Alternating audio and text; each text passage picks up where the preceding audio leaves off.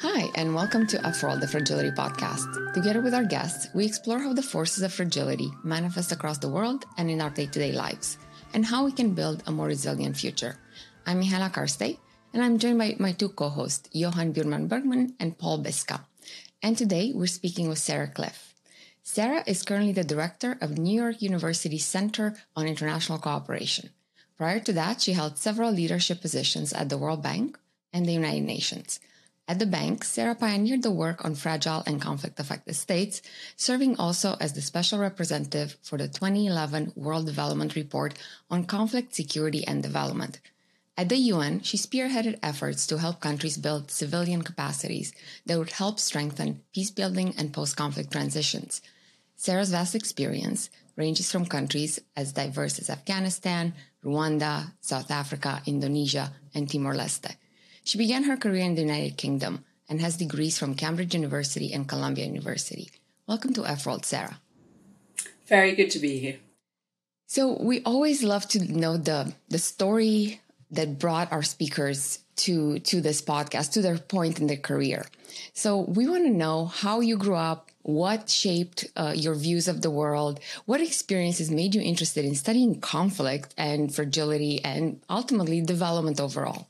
So I grew up in South Wales in the UK in a coal mining area in a town called Pontypool, and it had, I think, various different effects that uh, have influenced my interests throughout my career. So one is that it was during the period of the coal mines closing in the UK. So first of all, the miners' strike, and then the closure of the the mines.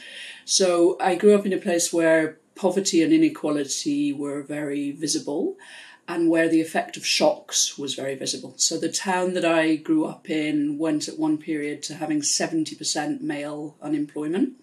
So with very, very large consequent economic and social changes in the, the community. So that I think has always made me interested in the effect of shocks and how communities are resilient or are affected by them.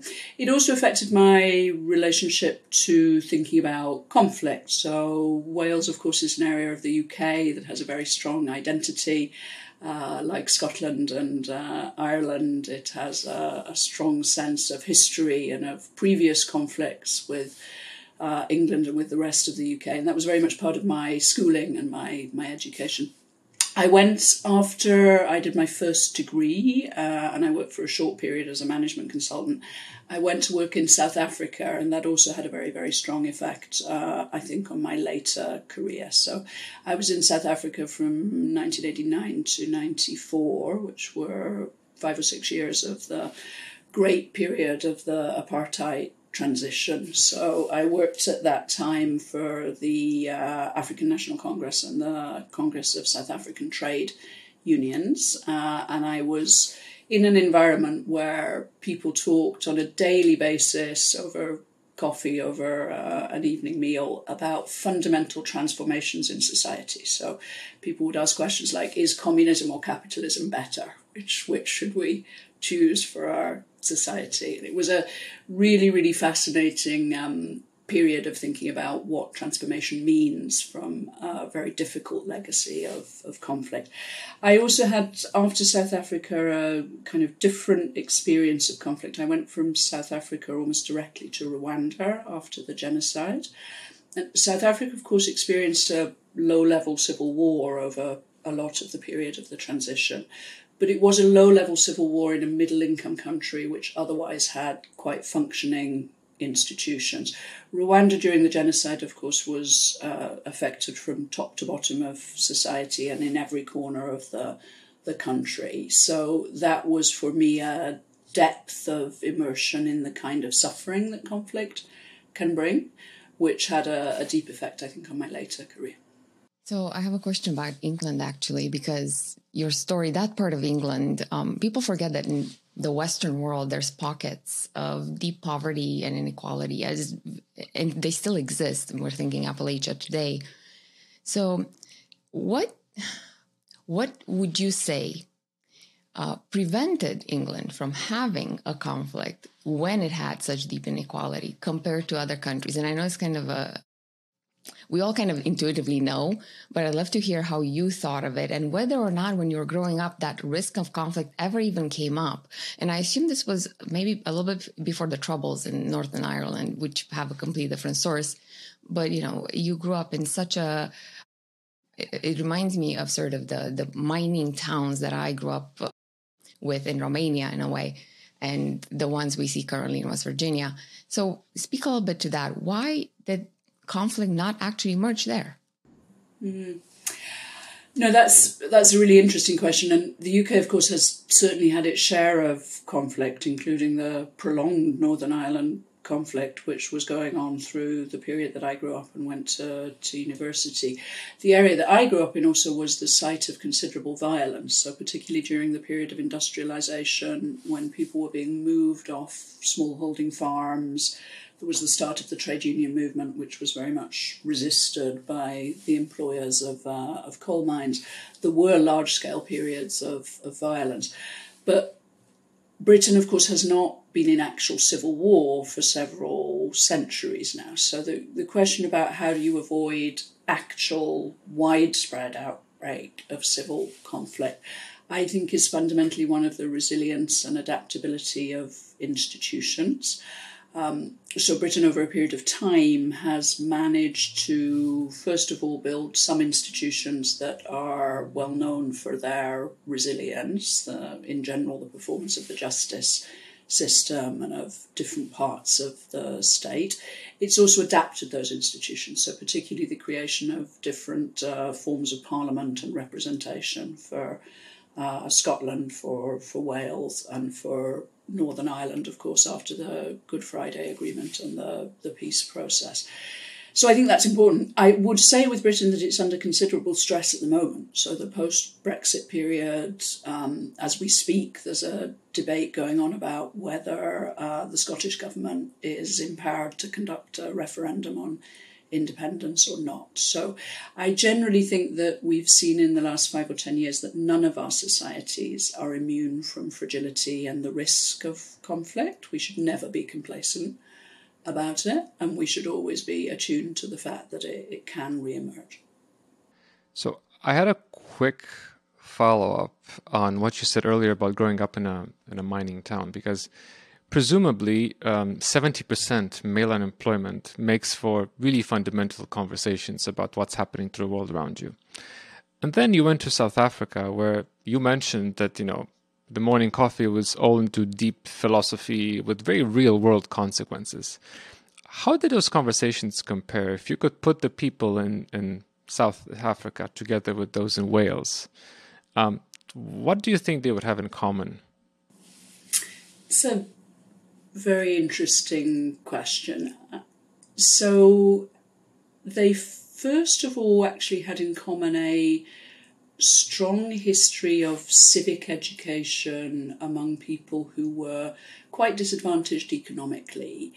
In both cases, actually led by the trade unions. And this, I think, is something in the last 30 years. You know, trade unions have fallen out of fashion. They uh, were considered to be insider organisations that were protecting some workers at the cost of others, and of course, in cases that is, is true.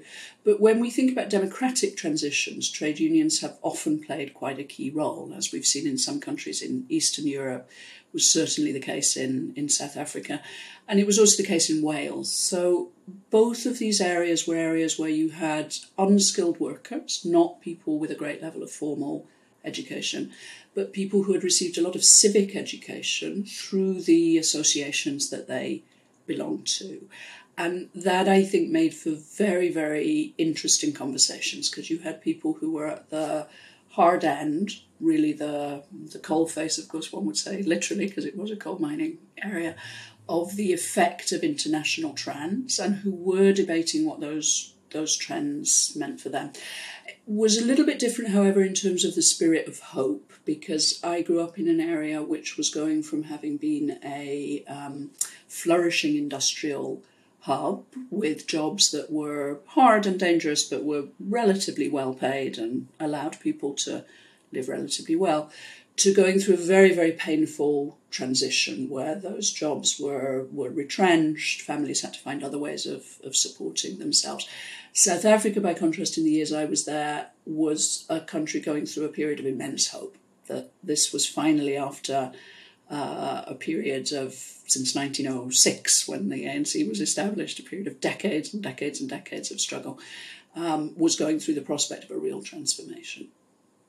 So, in the world of uh, conflict and and and um, kind of fragility analysis, we are quite uh, detailed about how we use conflict and how we use violence. And I know, obviously, you in the reports that you've produced are, uh, you know, really emphasize that that there is such a difference between between conflict, uh, which is something that we need to have in society, and, and violence, which is obviously something that we would like to avoid.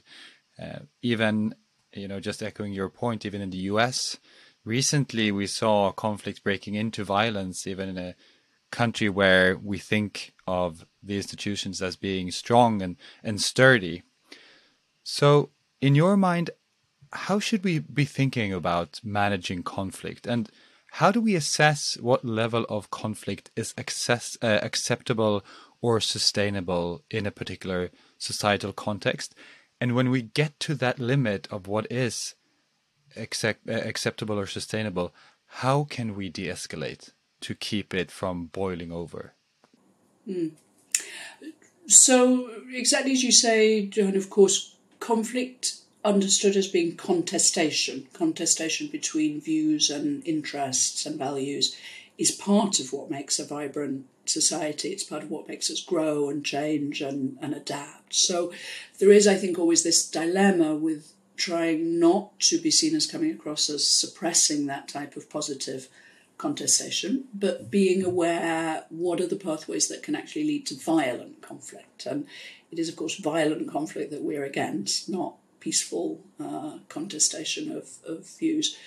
So here there are, I think, uh, a couple of things to be aware of, particularly now in the the situation and the context we have of communication and new technology. So one is that we now know a lot about the kind of stressors that can exacerbate the risks of violence. And in addition to the, the World Development Report that I worked on, the World Bank and the UN have published Pathways to Peace, which was a very good piece of work in terms of looking at how those journeys and those pathways happen, and pointed out, by the way, that they tend to happen over a relatively long period of time, and that you do, in fact, have time to take action to, to stop them.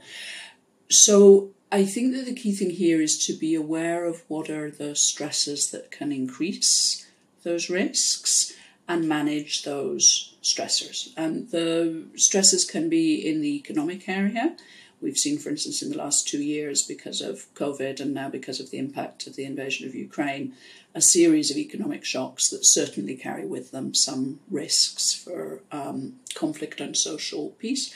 They can be in the area of the political or security realms. So, here I, I think another key thing to think about is that we don't always want to avoid the stresses, we may in some cases want to manage them.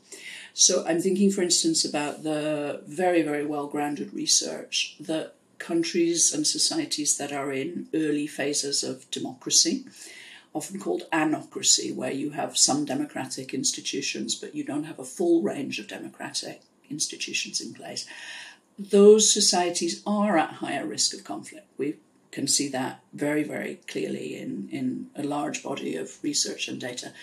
That doesn't mean that the right reaction to that is to say, well, we're not going to have elections.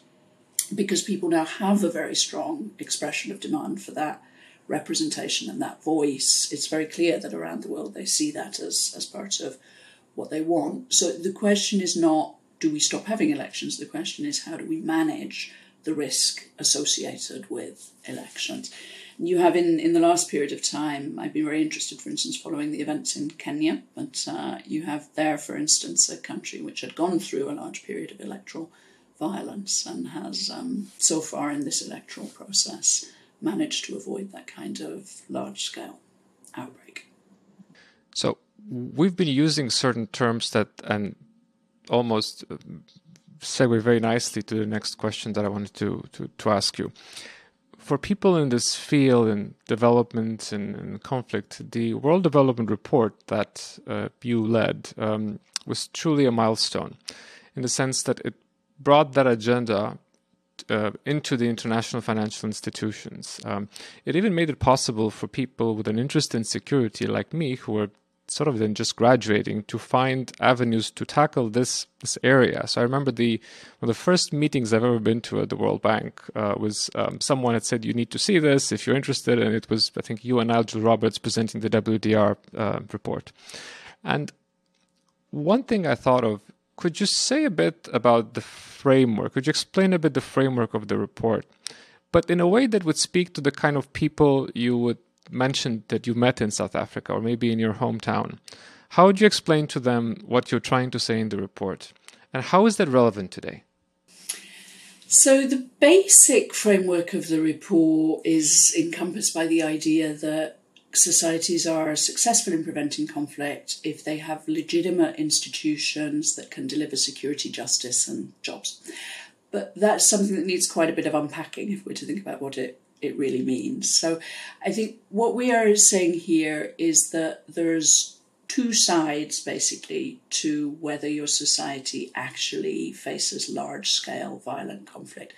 One side is to do with how many cracks there are in all of your um, strength as a, a, state, a government, a community, a civil society association. So, what we popularly what we generally call institutions. And I tend to think of that as being how many cracks do you have in the glass? So no society has no cracks in the glass. And we've really seen in the last 10 years, most high income societies go through some quite challenging periods. But if you have a lot of cracks in your glass, when it gets knocked by anything, even when it gets knocked by a, you know, a, a small pencil hitting the side of it, it will actually shatter. If you have very few cracks in your glass, you can manage to have it knocked over and it may not shatter into pieces. You can still survive. So, Michaela asked earlier the question about the UK and what made it avoid conflict. I often think of one of the examples of this being Spain. So, if we look at Spain in the last period, it has faced a lot of the shocks and stresses that have led other societies into conflict. So it has had extremely high unemployment, particularly high youth unemployment. It's had a strong separatist movement in one part of the country. It's had challenges to the credibility of some of its institutions, from the monarchy to the justice system to the private sector. It's had corruption scandals and shocks uh, among its political parties as well as among some of its other institutions.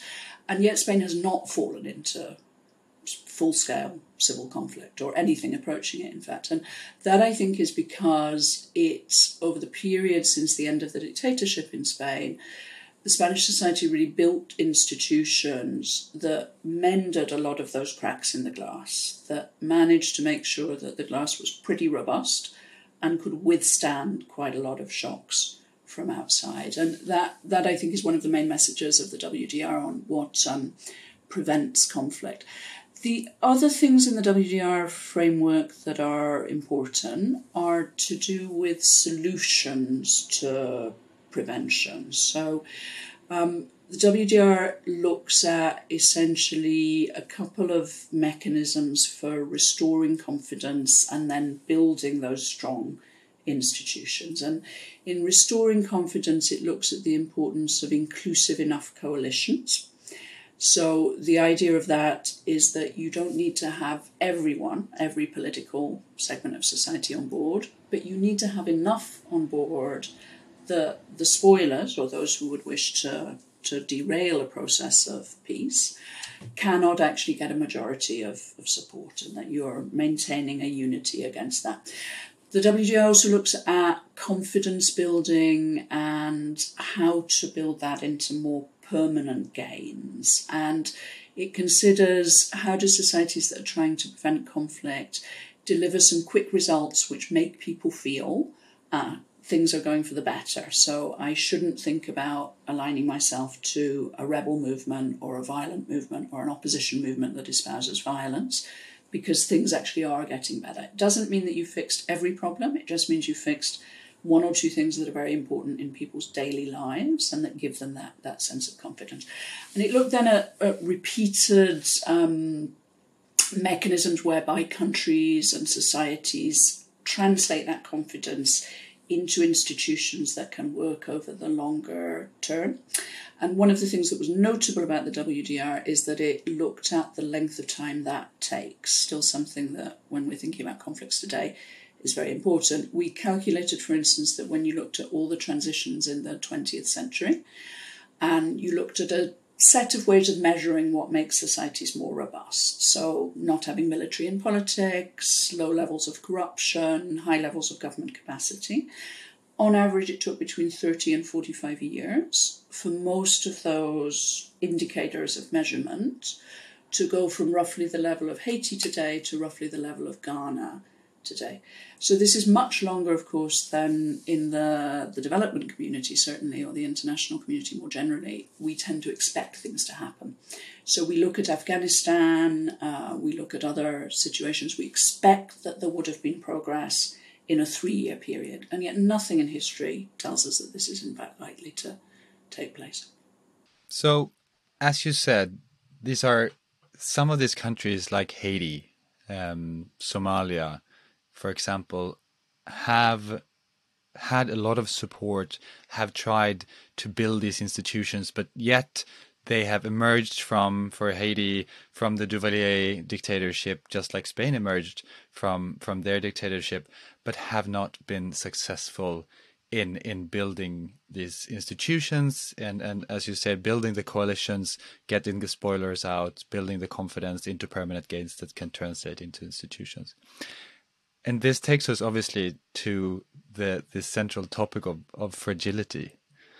Um, and we would love to know a little bit more about kind of you know now 10 years on after the WDR how do you think about fragility and how does fragility intervene to make it impossible it seems for countries like Haiti to build the institutions that Spain were able to build uh, in the last 40, 50, 60 years?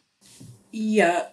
So the WDR, I think when we look back at it, it had a number of things which we see as being very applicable today, and which I have to say sometimes when I reread or redip into parts of it, I think, oh, it was good that we highlighted that because we've seen in the 10 years since that it's even more relevant. And some of the things there that I would highlight is its emphasis on external shocks, both as stresses and as solutions. So WDR actually has a focus on invasion and occupation as part of what it said. It was something at the time that was considered in the bank to be quite controversial, and we had to go through all the literature and the evidence around this to be able to justify why we made that uh, point, but indeed we do see now, of course, in the 10 years subsequently, a rise in um, interstate conflict, most recently, of course, the Russian invasion of Ukraine, but with many other areas of the world in which this is a, an increasing issue. So, this I think has been important. Um, the other element that I, I think is important here and has been developed since the WDR is the exclusion of particular groups. So, the WDR looked at um, justice stressors, and it looked at discrimination on the basis of ethnicity or race or other group based identifiers. But it's one of the areas where, at the time that we looked at it, we didn't have enough evidence about the relationship of that type of group based inequality to conflict to be able to make that point as strong as I think in the team we would have liked to, to have made it. And since this period, that evidence has emerged. So we now have a good body that looks at the, the relationship of group based inequalities and identities to conflict. So this is very much something that I would think about going forward. I think those two elements are going to be important and they have an interplay with each other. Because what we see in many countries around the world are political leaders who manipulate group based identities, so who are exacerbating that type of identity. We see technology which also has an automatic effect on increasing the salience of those identities. So, the way in which social media algorithms work both tends to fragment towards smaller and smaller identity groups and to take to more extremist positions. So, so this is a, a risk. And we have, I think, looking ahead in this century, a great likelihood of a set of international shocks that will then interact with what is happening in societies and with their own sense of identity fragmentation. So, all of those elements I think are, are really important to build on and think about going forward. Just to come back to a very practical question, Johannes, you asked about um, Haiti or, or Somalia, or I guess we could say Afghanistan in the sense. I do think that there's a sense of impatience worldwide, including among donor communities. Look, we've poured a lot of effort, we've poured a lot of money and investment into some of these situations, and we don't see them getting better.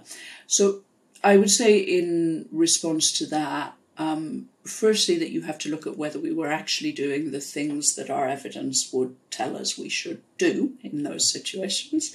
And Afghanistan over the last 20 years is probably an example where certainly as much was done that went against what we know works as was done that would support what we, we know works. Secondly, you need to look at what I had described before in terms of the track record of how long societies take. So, if we were talking about societies taking 30 to 45 years to go through this type of transformation, I also could say that none of those transitions were purely upwards progress. So, all of them went through some sense of two steps forward, one step back. The problem we have now is that when countries are going through those backward steps, there is a great deal of international impatience about staying engaged and remaining with them through those steps. I think it's it's crucially important that we actually do take seriously that evidence and that we stay engaged and that we understand that in the development and the donor community we have for many, many years made the problem of treating countries as either darlings or pariahs. So either we see them as being the great example of a country exiting fragility, or we see them as being terribly regressive. So I, I could use perhaps Myanmar in recent years as an example of that. Myanmar was a transition that the international community poured a great deal of support into even though the risks were there to be seen well before the 2020 coup. So we have to, I think, stop trying to divide societies into this um, very dichotomous kind of binary system and think that this is a process that they go through. So I want to transition a little bit to to the big tapestry that all of this is taking place on, and that is sort of the multilateral system. And we we are approaching the next we're a few weeks before the 77th meeting of the UNGA. And it's taking place in a highly tense international environment, which we've mentioned a few elements already Russia's invasion of Ukraine, its consequences with high energy and food prices, the tensions over Taiwan between the US and China, um, uncertain post COVID re- recovery because it, it's at multi speed in a way across the world. And these are just a few of the challenges. And it also seems what you just said, I was just thinking, we're at the 77th UNGA meeting. It takes 35, 30 to 45 years, right, to make that transition that you, you highlighted for us earlier. And that's a lifetime in many places, even though uh, our lifespans as humans we have been extended in some of these places, not by much. And that is a lifetime. So, why should the world that feels all this pain pay attention to UNGA meetings? What what do they reveal? What's important about them? And can you talk a little bit about the main actors, their interests, and ultimately what's at stake? So I think that the world needs to pay attention despite the, the frequent frustrations of looking at the, the scene of international diplomacy, simply because the last three years have shown us how many crises we face that cannot be solved by one country alone. So, COVID 19, of course, was the absolute or example of this type of, of crisis. It's uh, a crisis, a health crisis that turned into a socio-economic crisis where countries tried for some period to go it alone. We saw vaccine nationalism, great competition over hoarding medical technologies. And it then became evident that, of course, you cannot combat a pandemic which can spread across global borders unless you have a, a system of attempting to prevent it breaking out in different parts of the world. It's a test, I think, that the world failed quite comprehensively. So, uh, but it's hopefully a test that we can still look at and learn lessons from going forward. Um, to some degree, the conflicts going on around the world also show that kind of complexity. So you could say that the Russian invasion of Ukraine is, to some degree, a very traditional military expeditionary uh, force. But what we see in terms of the interlinkedness of world, the world's economy, is the effect in terms of food and energy prices worldwide, as well as less less attended effects. So I think these issues are going to be absolutely front and centre at the UNGA in September this year. Um, it will be both a return to diplomacy and a test of diplomacy, if we want to put it that way. So, a return to diplomacy in that this will be the first UNGA that is expected to be held under not quite normal conditions, but with much larger in person attendance far more bilateral meetings, far more opportunity for diplomacy. This is important because we saw, in my centre, for instance, we analysed the coverage of the two UNGAs during the period of the pandemic. And the coverage in the press plummeted. It went down by almost two thirds. So you ask, what is, is the reason for this? Is it just that the media was preoccupied by other things happening? I don't think it's just that. It's that with um, virtual meetings, you get none of the real diplomatic progress that you get in person. So those UNGAs actually had a larger number of heads of state attending virtually than had been the case since the UN's founding, because they didn't have to travel, they could just connect uh, over their, their computer but they didn't include any of the bilateral meetings on the side and in the corridor, which are actually what makes progress in terms of, of diplomacy. And that's why they had low coverage, because they were not, in fact, achieving things that really move the world forward. So, this is why it will hopefully be a return to diplomacy and allow the, the opportunity to do that. It will be a test of diplomacy in that the challenges are very, very high. So, we have to see to what extent that will actually move forward. We'll see on the agenda, I think, the spillovers of the, the Ukraine war, as well as the conflict itself. And of course, we've seen in the last few weeks that the UN has played a significant role in getting the agreement uh, in relation to the grain blockade of, of Ukraine. So, this is, I think, a positive thing to see the potential of the UN in delivering in this sort of situation. I expect that the food and energy price crisis is going to be quite central stage, and we also have some longer term issues, for instance, education uh, on the agenda of the UNGA. So, a lot of opportunity to make progress. When thinking about the world, ultimately, I'm trying to also think about the, the citizens within the countries that are donor countries and supporting the, the developing world it really strikes me that it's very hard to, you know, you, you, talked about the declining media coverage. I was also wondering if you think there's any sort of effect based on domestic politics within the donor countries. And this population has also dealt with COVID, right? There is as you as you yourself experienced growing up in Wales, there is poverty and there are problems within the donor countries. And if it takes so long to actually see true stories of, success, the 30 to 45 year progress, how do we keep the topic of the UN, the multilateral system, relevant domestically, ultimately within the donor countries. Because if you don't have political support at home, it's that those taxpayers' money that have to help support aid around the world. So I know it's a very hot topic, but I'd love to hear your thoughts on it. Yeah, no, it's very important. So I think if we look at the drivers of what is happening geopolitically at the moment, there are a couple of similarities to the period before World War One.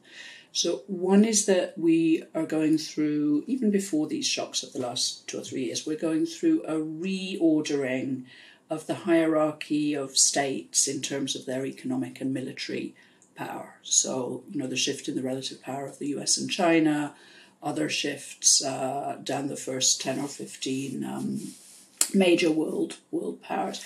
And that kind of shift always brings with it tensions. The pre World War One period, of course, was a, a, period of repeated smaller conflicts before that conflagration. Secondly, though, and, and this is, Michaela, very much in your question, we have this period of very internal looking uh, politics in many high income countries, in particular around the world, although it's a phenomenon that I think is more widely spread. And that also has some similarities to the pre World War One period. So, for me, one of the best books that I've ever read about this is a book called Sleepwalkers by Christopher Clark, which looks at the build up to, to World War One. And it has very extensive sections that look at how all the main protagonists were actually very preoccupied with narrow parochial domestic concerns which led them to take decisions which, in fact, exacerbated the potential for war. But they were not decisions intended to meet foreign policy goals, they were decisions intended to meet their domestic political circumstances. And I think we see something very, very similar now that many high income countries and the, the permanent five members of the Security Council all have very strong domestic drivers of the ways that they are acting and they're all facing higher polarization or risks of, of polarization internally. So, this is really a, a, very risky situation, I think, for the world to be in globally because you can have unintended consequences of decisions that are taken mostly for domestic regions, reasons, but that play out on the, the international stage. So I think that it's going to be very, very important looking forward that we focus on the interplay of national and international issues and that governments who government leaders who have a concern about the risks that we are facing think about how to support action which addresses both of those levels the international level and the, the national level so you've alluded to this situation that we're in now, where on the one hand we are more frustrated with diplomacy than perhaps in a long time, while on the other hand we have these global crises that without diplomacy probably we, we won't be able to solve them. And so it puts us in this very interesting conundrum uh, where, where we you know what we need the most we're also most frustrated with. Um, you also mentioned this reordering of the world order, which further exacerbates kind of this frustration and, uh, and this lack of leadership, if you will. Um, and so for the the UNGA, there has been calls for uh, taking this as a, a sign for UN reform. Even the EU on the European Council website put out, you know, a, a, a underlining a need for for transformative changes to make the UN 2.0 um, uh, to make the UN properly equipped for future challenges and, and opportunities. So, in your mind, what does that mean? And how can the world take steps towards that? And also, is it too risky to open up for that type of reform in the current political climate? If we do it, can we step back rather than forward? Hmm. Hmm. So this is going to be probably the one of the most important questions of not only this UNGA but of the next few years. Can we make any progress on this? Because I think that we have seen in the face of the two crises that we've discussed today, COVID 19 and the, the invasion of Ukraine, that the international architecture is not fit for purpose to deal with complex emergencies that have political and security aspects and that also have economic and social aspects underpinning them.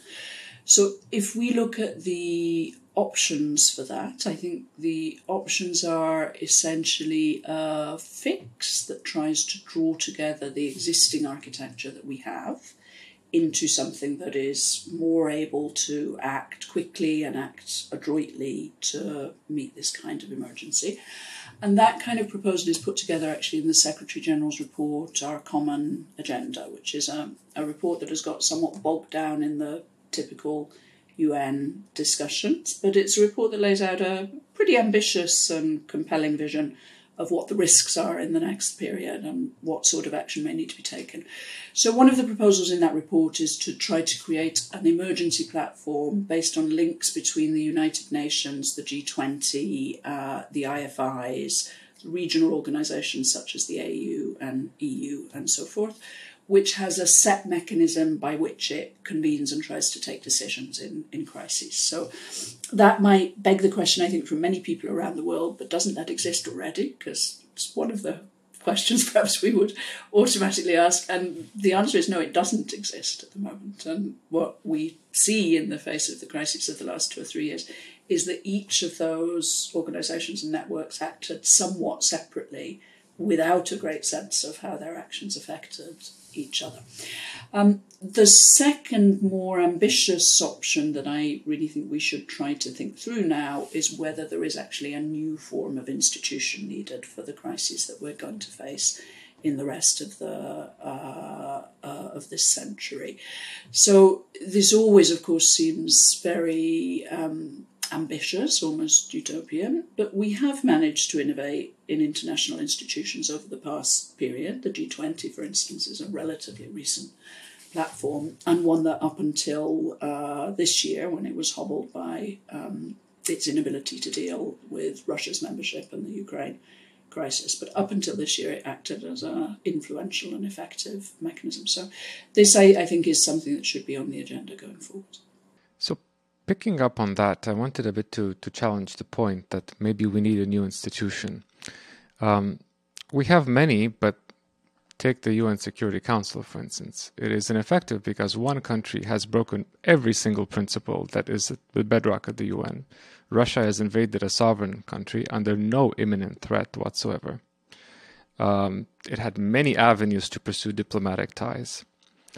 And uh, and on the one, so on the one hand, you have one agent in the international arena that is all about disruption right now, whether it's in Africa, trying to supply um, security through paramilitary groups like the Wagner Group.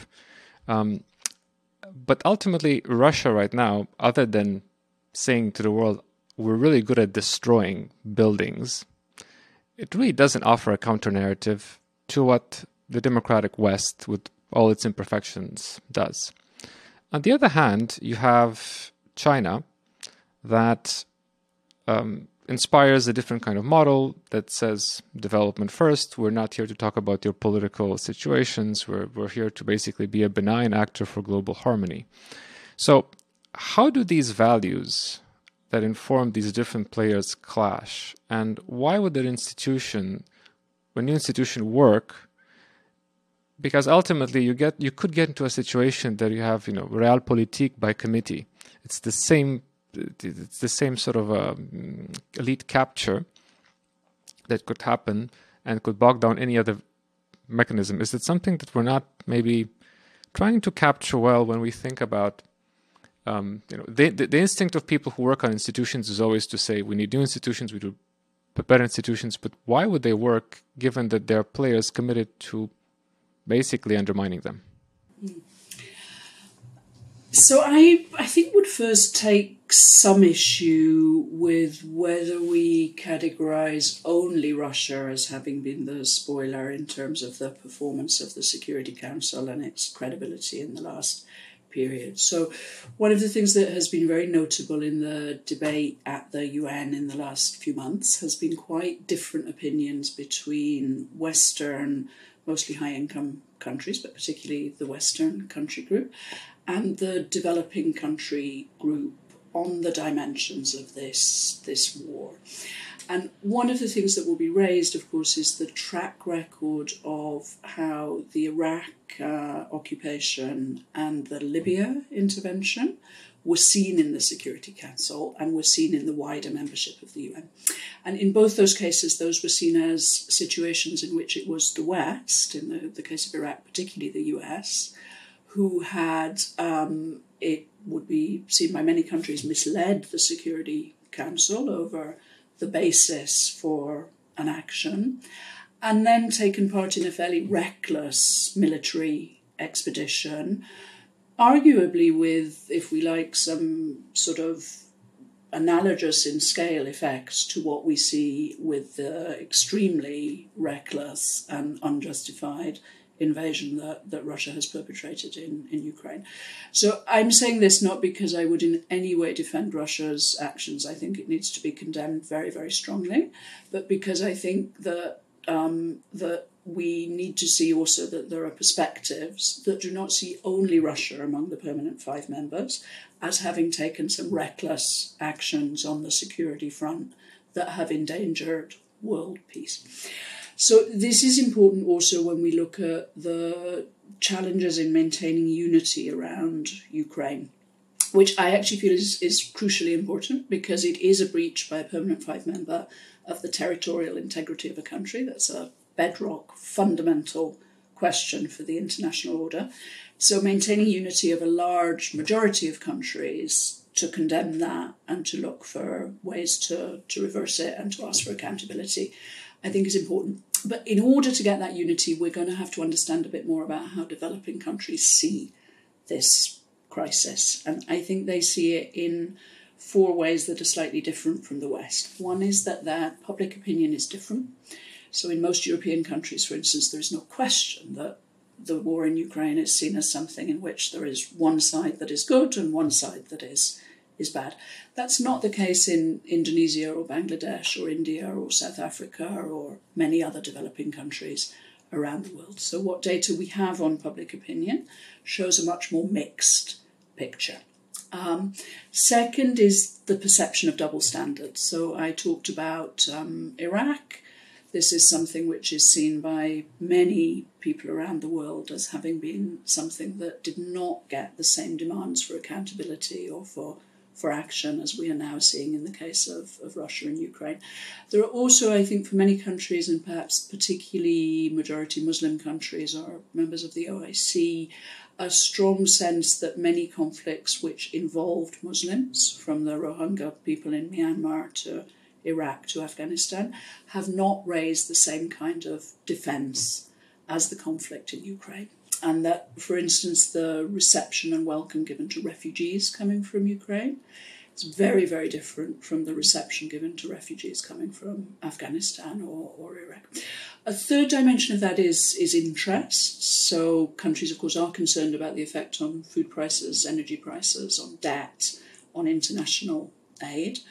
And a fourth is, is process, that when we talked earlier about a return to diplomacy, there are a lot of countries who feel that both sides in the Ukraine war have faced them with a somewhat kind of bullying approach of you're with us or against us, you need to, to come and support this. And that sometimes raises feelings of resentment. I think that it is very, very possible to keep that unity nonetheless. Um, so the, the track record of uh, even recent weeks has been of more and more evidence, I think, of uh, breach of many, many norms of international humanitarian law and human rights in Ukraine by Russian forces, many countries who are prepared to stand up uh, and speak to that. But the listening to their interests needs to also be in place.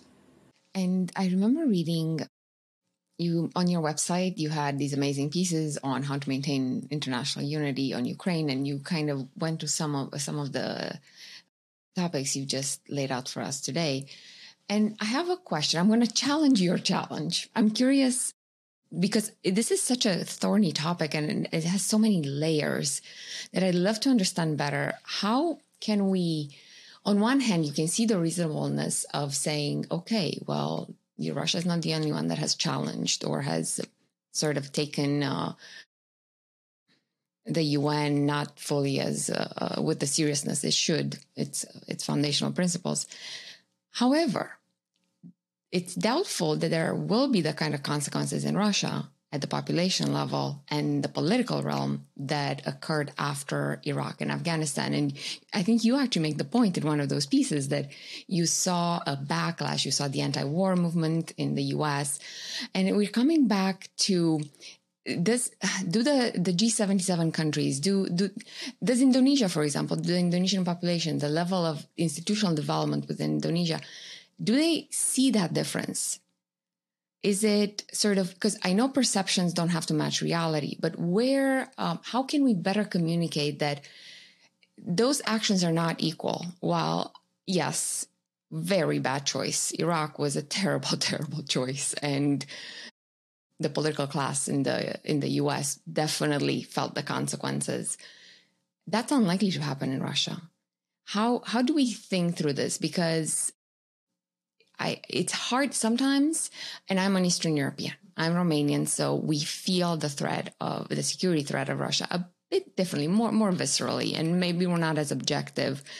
It's hard to stay objective though, and I'm wondering if we can do a better job communicating that while we should definitely hold everybody accountable for their behavior, all the countries, we should not make sure we, we don't equate what is going on right now in Ukraine with, let's say, lesser transgressions, even though those are transgressions and they should be held accountable to the level of seriousness. Mm. Yeah, and I also think it's very, very important to think that two wrongs don't make a right, right? So it, it really doesn't matter if what we think of the actions of the US and the UK and other members of the coalition in Iraq, we can still judge Russia's actions against the standards it should be meeting and wholeheartedly condemn it. So I do think that's important.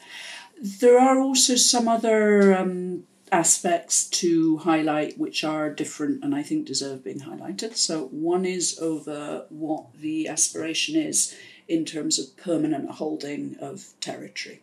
So there is a difference, for instance, between a military expedition which appears to have the aspiration of permanently seizing and holding territory versus one that was designed with an objective of regime change, however objectionable that may appear to many people around the world, but unlikely to to be categorized in the same sort of uh, realm. The question of accountability within countries. So I, I think that this is very important. And clearly, that countries where they have the freedom and the voice to vote leaders out of office if they don't like the foreign, foreign policy directions they've taken. There is a difference to countries where that degree of, of freedom uh, and institutional strength is not there.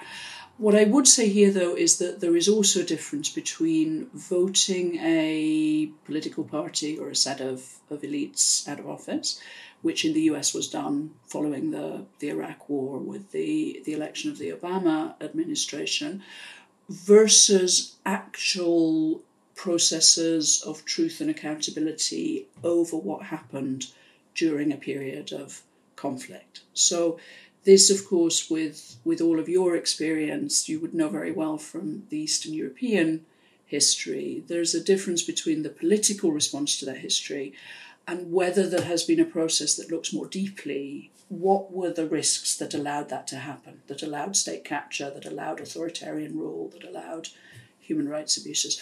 So uh, where I I think we we have to look here is that in Russia, first of all, this is probably going to be a long road, although of course we, we don't know given that the internal dynamics are still very opaque. We don't know what will happen over the next period, but I think the hopes for accountability within Russia in the short term are very, very low. Um, I think it is very important to believe from history that that accountability always comes round at some point, however. So, another piece of research that the WDR did was on the shelf life of uh, dictatorships, of authoritarian regimes. And there is always a correlation in the end between authoritarian regimes and opposition and conflict. It's just that the timing of that happening is, you know, one can never say this will happen in the next two years or this will happen. But in the end, it will always come around. So I think, for instance, the efforts in Ukraine at the moment to hold and archive all the evidence and testimony of what has been done are very important. And that for the Ukrainian people also, that should be done, even if the accountability for it cannot be delivered in the very, very short term. If we go back to the US example, the um, use of the voting out of office, the electoral process, as something of a kind of truth process, if you like, does, I think, have some drawbacks. So, if you look, for instance, at some of the actions that were still continued under the Obama administration, so the use, for instance, of drones in remote uh, attacks, indeed, which, which continue until this day, that in part, I think, is because of the lack of a deeper process of reflection on what happened in the period of the, the Iraq War to not see that simply as one individual specific country case and one governmental policy, but rather as a, a longer term kind of risk created by some of the, the military postures that the US has taken. So you mentioned accountability now in this last question. And so I wanted to pick up on that and weave that in with a few other themes.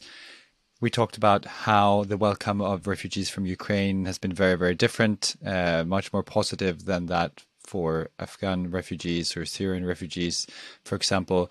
And then you also mentioned how before World War One, a lot of domestic policy decisions had unintended foreign policy questions. And so this brings me to starting to wonder if integration and the welcome of, of refugees might be one of these domestic policy choices that countries make that uh, end up having unintended consequences on the global stage.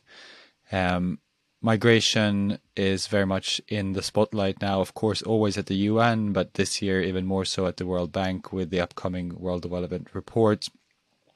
So, what do you think countries can do better to be more accountable towards those they uh, first of all have taken in already in terms of integration, and second of all towards the global community in terms of affording refugees from all countries the same treatment uh, that they all deserve. Mm-hmm. So, I think it is important, as, as you did in the question, to highlight the difference between large scale movement of refugees and of migrants, because we have two different legal regimes for thinking about this and two different, you can say, moral stances on it. So, it, in terms of refugees, the um, ability to try to level up, if we like, to the standards that have been used for Ukrainian refugees, for me would be the most important lesson to take from this crisis. So there have been two senses in which um, those standards differed from how other populations like Syrians or Afghans were treated. One is is simply the ease with which they were allowed to enter countries and to move on from one country to another. And the second is the access they've had to labour markets, to uh, benefits, to support in the countries they are in. So on that issue, I think it's important to say that this is a wonderful thing that the Ukrainians got this reception. It is absolutely wonderful and to be lauded in the societies who receive them.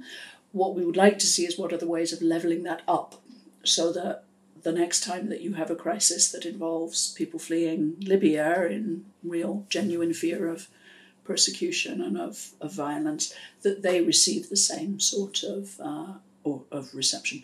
And important there that there is a massive work on how this can be something that is beneficial also to hosting countries. So, for instance, rapid access to labour markets so people can actually work and contribute is in the interest of the refugees, but also the hosting society itself. I will say that I think we also know that needs to go with very strong communication. So, we've often seen in hosting countries that those areas of the country that are, in fact, most opposed to refugee or migrant arrival are in many countries areas that are not receiving many refugees or people from outside. So this is more based on perception than it is on actual lived experience. And that then can be bridged with better communication, which looks at what are the benefits for hosting communities.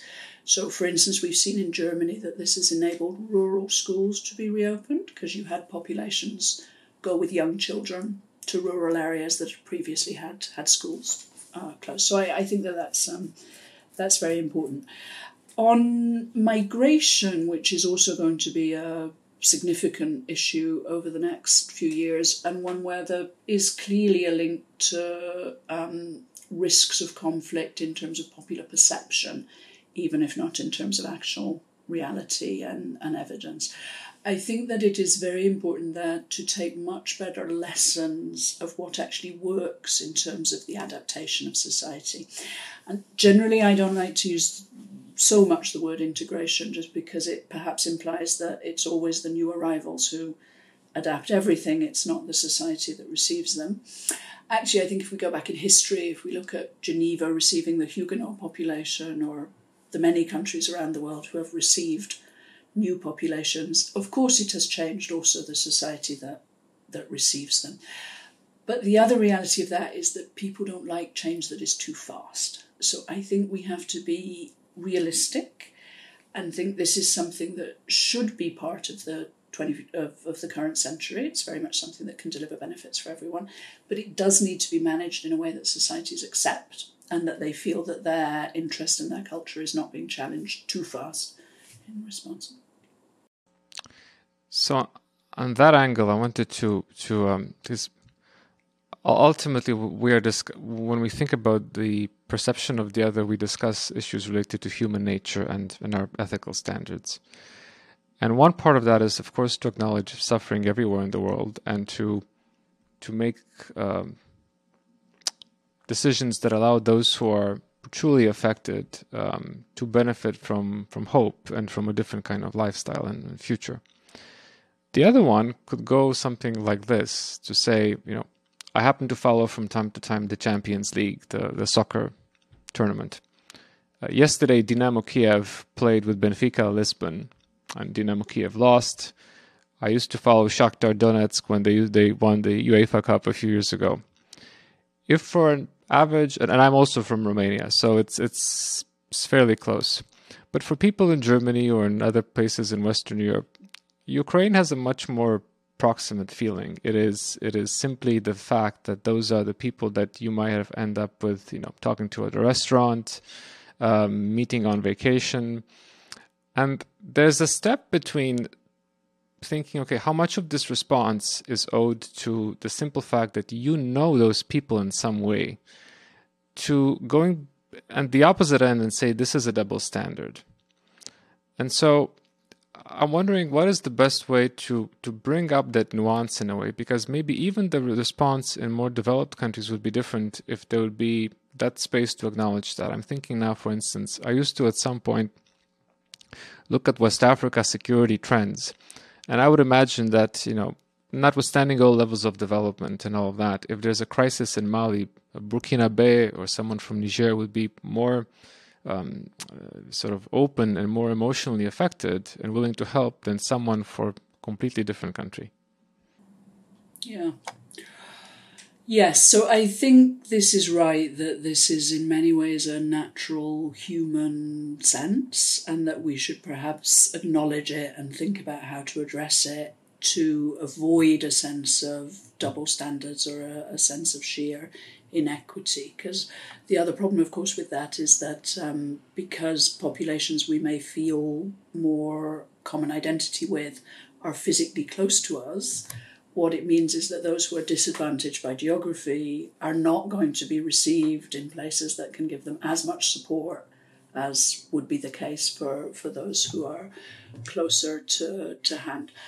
I think that what you say is, is right in terms of the closeness and the kind of ethnic, cultural, historic ties, familiarity in different ways of those populations, but also simply in terms of the standard of living. So, one of the things that I have noticed, for instance, is that um, I think many, many people in the West react to the scenes of destruction, the 1,500 apartment blocks that have been destroyed in Kharkiv, for instance, during the, the war because these are apartment blocks that any of us could could live in. They could be apartment blocks sitting in New York. They could be sitting in uh, Berlin. They could be. So when you see children's shoes or clothes or toys lying at the bottom of those those apartment blocks, it's very easy to feel that common sense. It's perhaps a bit harder when you're looking at a village that has been devastated in the east of the Kivus, and you don't see the setting as being one in which your family, your friends, your your neighbours. So we have to think how do we get over that issue? I think with some um, acceptance that there is going to be often a, a, regional role, and this is also just pragmatic. We don't come close to resettling globally the number of refugees we have every year, even before the Ukraine war. So there is always a role of neighbouring countries in uh, having to deal with this burden, but also not to overstate how much that is a solution.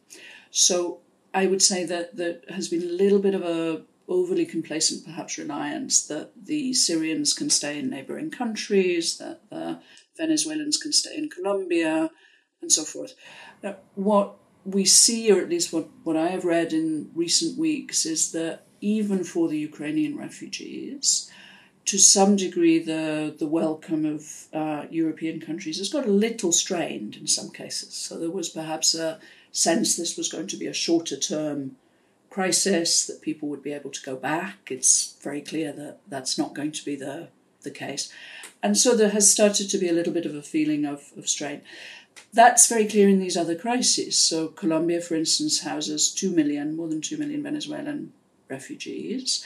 There's very close links between the two countries, but there has been a sense of rising tension in the past year as you see more and more of that impact. So, internationally, I think we have to be very vigilant to that and try to make sure that neighbouring countries who are hosting are helped with that task, which they do on behalf of the rest of the world in many, many ways. So,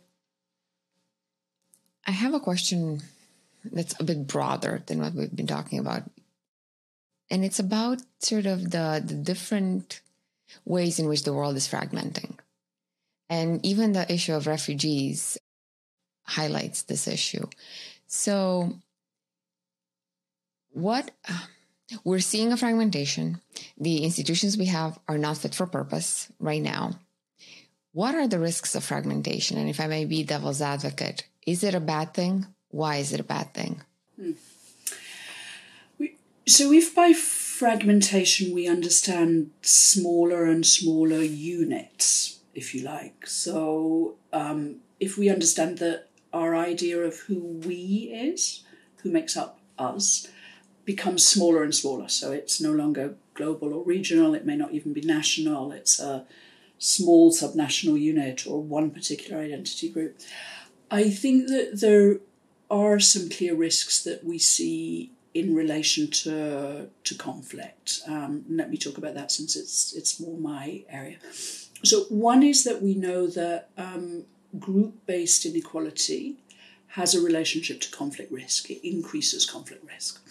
So, if groups see that in comparison to other groups that they consider to be different or other from them, they are doing less well, that raises conflict risk. The more we fragment, the more that perception of inequality is easy to come by. Because if we have larger and fewer identity groups, it's actually harder to have that sense that our group is doing badly and another group is is doing well. So that's one way in which fragmentation I think is is bad for us. A second is in the ability to develop both institutions and economic welfare, the jobs part of uh, the WDR security, justice, and jobs. So institutions are very difficult in very small countries, for instance. We look at some of the very small African countries, um, look at the small island states. It is simply hard when you have only a certain uh, amount of, of population to draw on, of revenues to draw on, etc., to build that kind of resilient institution. It's also difficult economically, so there are significant economic costs to fragmentation, um, both in terms of, of growth and income levels and in terms of resilience and uh, duration of, of growth and resilience to shocks.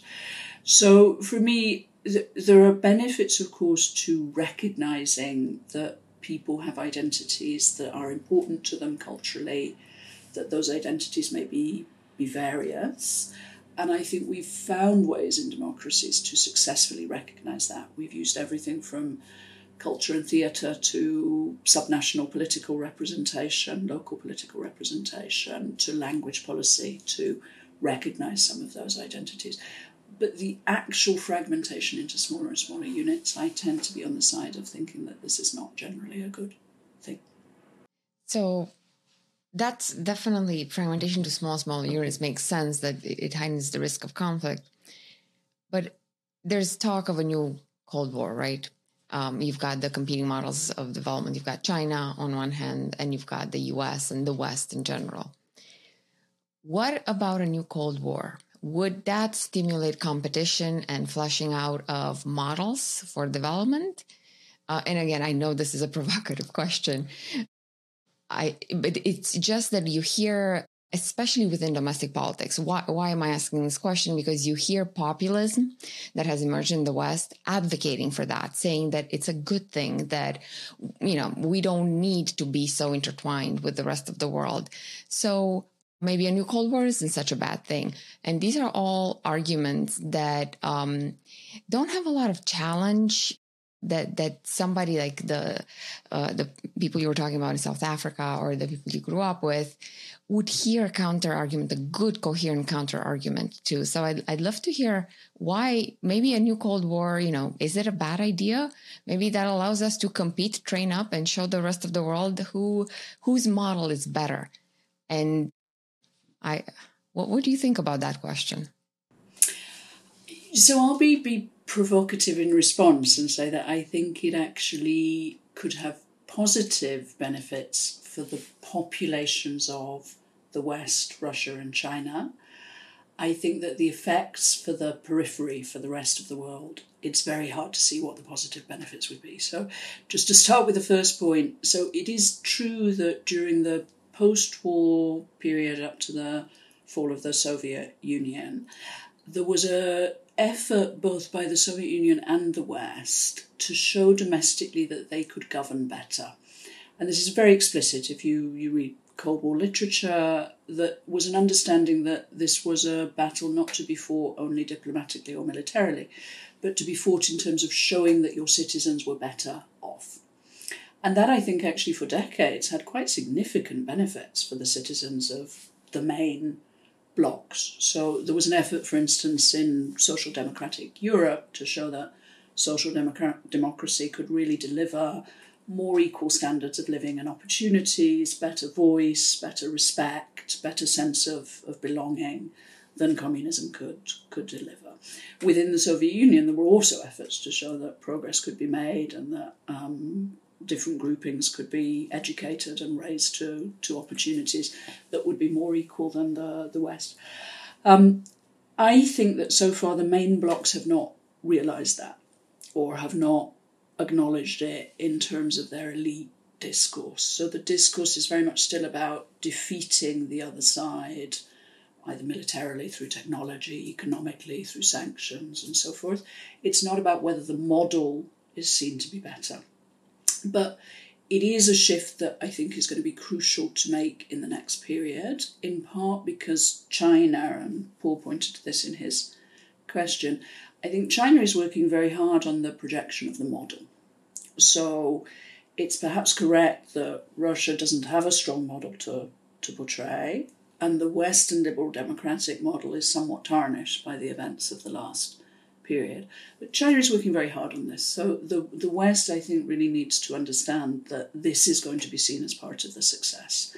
And whether citizens in um, the Bronx in New York or in the East End of various European capital cities see themselves as having a, a role in belonging and opportunities in their society is going to be important for um, for the model to come through as successful. The difficulty, I think, is is developing countries, the periphery. So, uh, Cold War, the Cold War, in fact, was fought not on the battlefields of Europe, it was fought in the periphery. And the developing countries who were affected by that generally did not see positive impacts. So, this meant a fueling of finance to conflicting parties who were perceived to ally with the main blocs. It meant proxy wars around the, the world that were fueled by, by the West and by the Soviet Union in competition with each other. And this is, is part of what I talked about when I talked about different perspectives from developing countries. This is actually one of their fears at the moment, that a lot of, of ambassadors at the UN would say to you, look, when, um, when elephants fight, the grass is trampled. You know? So, what we are worried about now is that this is going to be an era of elephants fighting, and that for our welfare, this is going to end up being negative. So, of course, now you mentioned elephants fighting, and my natural question is I want to know who wins. so, but if we were to, to, to build a bit about what you said about the different models of governance and, and who really governs better, how do we generally know when we travel. I mean, there's some obvious signs, you know, quality of infrastructure and so on. But when that looks good enough, how do you know if a country is well governed at a deeply human level, if people do belong? What are the signs you look for? So you're asking more at a personal level than in terms of, of research. Yeah, yeah. So I certainly look for whether people talk freely, and I think that's something you can fairly quickly determine whether people are feeling confident to talk about their opinions or not. Um, I've noted in my travels some um, odd indicators, perhaps, that I, I believe are important, but I, I would have no research to back this up. But the state, for instance, and the look of primary schools or kindergartens so I remember, for instance, the first time I went to Cape Verde, which is a country that for a long time has been had one of the best sets of governance indicators in Africa. I went, in fact, not for work, but as a for a hiking holiday as a, a tourist. But I went past lots of tiny, tiny primary schools in the mountains that had many coloured um, paintings of children and toys that had been made and they were joyful places, basically, places with colour and life. And, and I've been to many other countries where that's not true of primary schools at all. They're miserable places that you have a difficult time seeing uh, seeing children being attracted to. So that would be be one of the things that I um, I tend to look out for. I think if we look at it in more of a research perspective, what do we know about this in terms of research? One thing we can say is that the traditional development indicators don't portray this adequately. So, one of the reasons that pushed the Sustainable Development Goals over the edge to be agreed in, in 2014 was the history of the Arab Spring and the Millennium Development Goals. So, when the Arab Spring hit in 2011, it started, of course, in Tunisia. And Tunisia had just been lauded by the UN, the World Bank, and the IMF the previous year for being the best global performer on the Millennium Development Goals and the, the example of what good development looked like. So the problem, of course, was that people were measuring education, health, infrastructure, water, all the things that were in the MDGs. They were not measuring access to justice, uh, respect, voice, participation, any of those things. And the Tunisian revolution, as with the other movements of the Arab Spring, were about those issues. They were not really about water or primary schools. So, um, so this I think is is also important that we we think about that. That's difficult, of course, in countries where we don't have very good and open access to data on perceptions. But I think that data on perceptions is in fact very important to judge how countries are being governed. Thank you so much. We really appreciate you taking the time. I was just looking at the amount of time we've just spent together, and it's over, well over an hour. And we could keep talking, but I think we don't want to take too much advantage of your kindness and time here. If you have just one thought to leave us with, what makes you hopeful?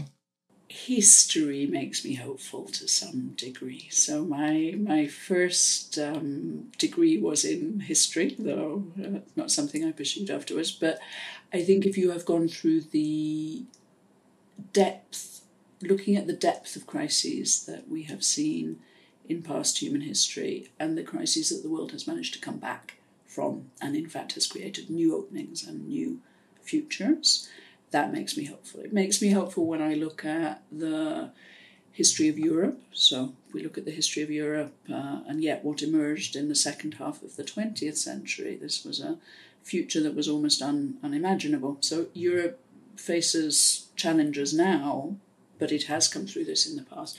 The same if we look at the, the history of the regions that were colonized, of Africa, for instance, and of the misery it was put through, and yet the degree of development and hope and leadership coming out of Africa is uh, is enormous.